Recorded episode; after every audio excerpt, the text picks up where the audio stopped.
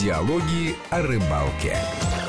Здравствуйте, уважаемые слушатели. Диалоги о рыбалке в эфире Вести ФМ. В студии Гия Саралидзе и со мной мой соведущий, приятель, друг Алексей Гусев. Леша, приветствую тебя. Приветствую тебя, Гия, и приветствую всех радиослушателей. Да, итак, мы обещали э, в предыдущей нашей программе о том, что мы очень подробно поговорим о Камчатке. Мы начинали говорить э, как раз о июне и о Чавыче, более-менее мы затронули эти темы. Э, давай э, по циклам сразу поговорим о том, что, ну вот если июнь это Чавыча, вот название рыбы, про которую я не знаю. Да, и чавыча, сейчас... чавыча, сима и кита. Сима, что это за рыба?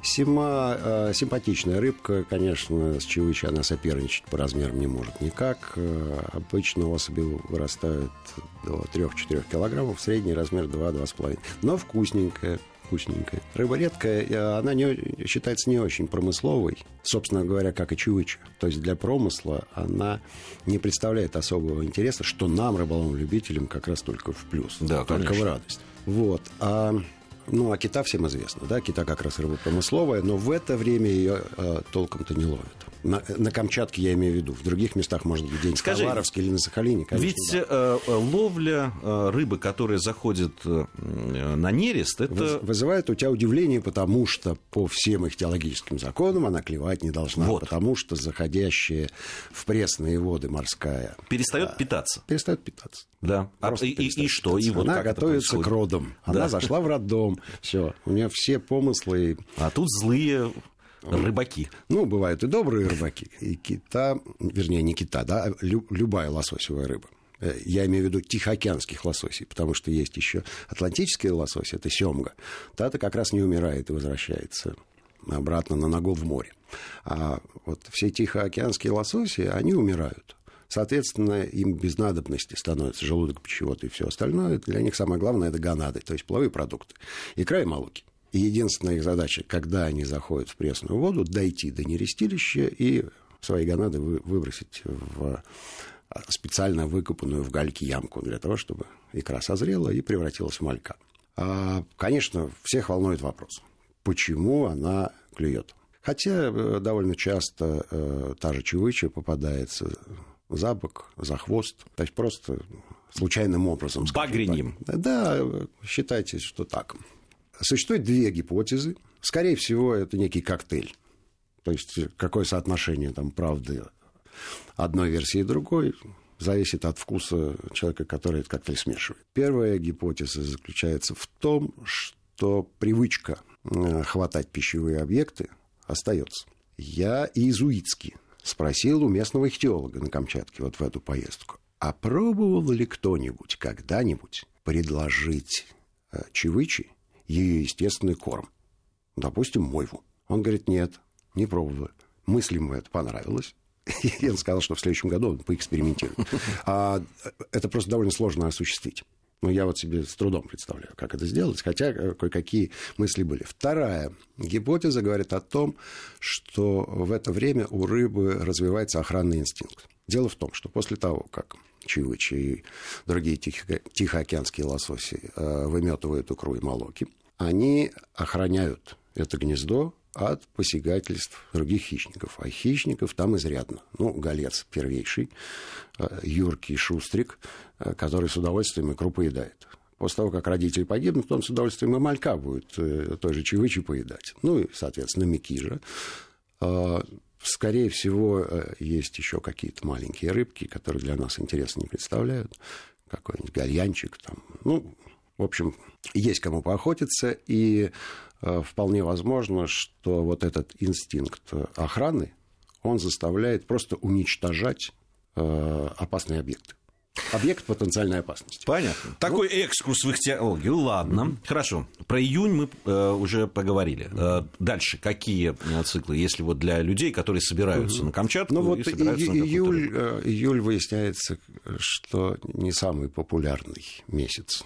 В это время идет горбуша, в это время идут э, лососевые рыбы, названия которых я э, не помню в последовательности. Ну, по крайней мере, есть нерка. Дело в том, что э, вот ярко выраженный период, когда лососевые заходят на нерест, есть только у двух рыб. это Чевыча, июнь, и это Кижуч, август-сентябрь. Все остальные могут... То есть варьироваться там. Ну, скажем так, в, в, в несколько заходов. Как, ну, я допустим, правильно как, понимаю. Как та же кита. Е... И вот кижуч и нерка – это те две самые Две рыбы. такие. Да. Ну, во-первых, потому что их много. Вернее, чевыч, чевыча крупная, ее не ловят промысловики, а кижуча реально много, и он тоже вырастает до довольно крупных размеров. И, соответственно, есть две волны летних рыболовов, одни из которых едут в июне на Чевычу, другие в августе сентября на, на Кирыч. Ну, скажи, вот если человек, ну, не, не может он в июне или там вот, вот август-сентябрь, угу. если он поедет в какое-то другое время, ну, я так понимаю, что без рыбы он совсем не останется. Конечно, конечно. Ну, во-первых, есть палочки-выручалочки, это голец и мекижа, всегда. Всегда, в любое время года, я бы даже сказал. И есть морская рыбалка, о которой мы уже упоминали. Ее тоже со счетов сбрасывать нельзя. А в том же июле, ну, я думаю, что и, нер, и нерку можно поймать. Просто это, это вот как-то не очень популярный трофей среди рыболовов. Вот в чем дело. Ну, я, я понимаю, что если люди, там, рыболов, ну, собрался уже, да, вот он заплатил все таки эти деньги угу. немалые, которые нужны для того, чтобы до Камчатки добраться, ну, я сейчас говорю о э, рыболовов из угу. европейской зоны, э, добрался, конечно, он хочет уже попасть на какое-то пиршество рыболовное, да, не просто так съездить, а, а чего-то половить. Хотя, с другой стороны, не избалованный рыболов, да, там... Вот, да, да это, это очень правильная мысль. Есть люди искушенные, которые которые, наловившись рыбы, но не поймав, там, допустим, чевычу в килограммов 20, считают, что все. Время и деньги потрачены, потрачены зря. просто зря, да, потому что мечта не осуществилась. Но большинство едет э, все-таки просто в этот край э, для того, чтобы познакомиться с изобилием. Он действительно пока еще может похвастаться рыбными богатствами, но и красивая, природа там хорошая, красивый, очень красивая. Невероятно. Очень красивая. И, в принципе, там и кроме рыбалки есть чем заняться. И э, если не ставить себе задачу трофейных экземпляров и не забираться там за 600 километров, а просто побродить по речкам э, вокруг Петропавловска, на уровне какая-нибудь река большая, да, ну, и, ну и пожалуйста, вот 15 минут на машине, и ты ловишь рыбу. А, сел на катер, уехал в Авачинскую бухту и лови, пожалуйста, морскую рыбу. Крабы никто не отменял.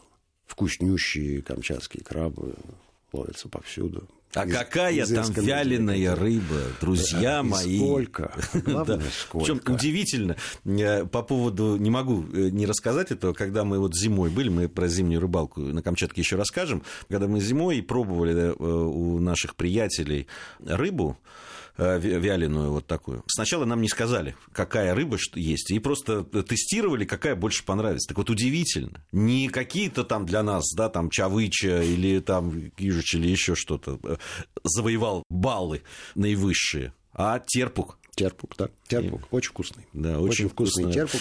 Скажи, вот еще очень немаловажно, людям, которые собираются на рыбалку на Камчатку, угу. а в какое время года все-таки комфортней? Да? Ну, потому что мошка, комар, ну, известно. Это все то, что сопровождает рыбака э, на рыбалке. Вот э, по-разному. По-разному. Э, могу сказать, что вот сейчас мы съездили в июне, не было ни мошки, ни комара. Да, погода, конечно, не баловала. То есть было свежо, скажем так, в районе 7-8 градусов жары. Но при, но при этом э, не было мошкары. Если говорить про август-сентябрь, да, да, донимает иногда мошка и комар. Ну, значит, репелленты, э, сеточка на лицо и вперед. Ну, а зима надо готовиться к тому, что зима – это настоящая зима. Просто вот самое-самое, с трескучими морозами и всеми э, полагающимися зимними атрибутами. Ну вот в следующей части программы поговорим как раз о зимней. Сейчас mm-hmm. немного времени у нас остается. Если говорить о а, транспорте, да, там есть же mm-hmm. варианты. Есть варианты, когда ты добираешься, ну, уже из Петропавловска mm-hmm. на автомобилях, о чем ты сказал. Да, да. Есть вертолеты, но да. здесь надо готовиться. Вертолет кусается. Вертолет кусается, причем кусается так, что вот мы вместо э, вертолетной заброски предпочли потратить почти 14 часов для того, чтобы э, доехать на автомобиле и потом на лодке до того места, где у нас располагалась база. А, соответственно, мы, так, мы могли с собой взять больше вещей, и, и группа могла быть э, по количеству людей больше. Ну, потому что там же восьмерки, Ми-8 летает. Ну, вот это Ми-8, значит, 8 человек со скарбом. А если много скарба, то... Вот о, чем и речь. Ну, обычно же тащат с собой и лодки, и моторы, и много-много, и палатки, и спальники, много-много всего. Поэтому в прошлый раз я говорил, что на Камчатке занимаются дорогами. И если там 15 лет назад это в основном были грунтовки, то теперь э, довольно много построено асфальтированных дорог, и автомобильная заброска сейчас даже предпочтительнее. Изменились времена. Ну, в вот случае, раньше, да, да, лучший случай. Раньше, угу. я помню, было э, без вертолета практически невозможно было добраться до таких. Да. Но вот что осталось неизменным, так это в глухих уголках Камчатки количество медведей. И об этом поговорим в следующей части нашей программы. Я напомню, Алексей Гусев и Гия Саралидзе в студии Вести ФМ. Это программа «Диалоги о рыбалке». Скоро продолжим. Диалоги о рыбалке.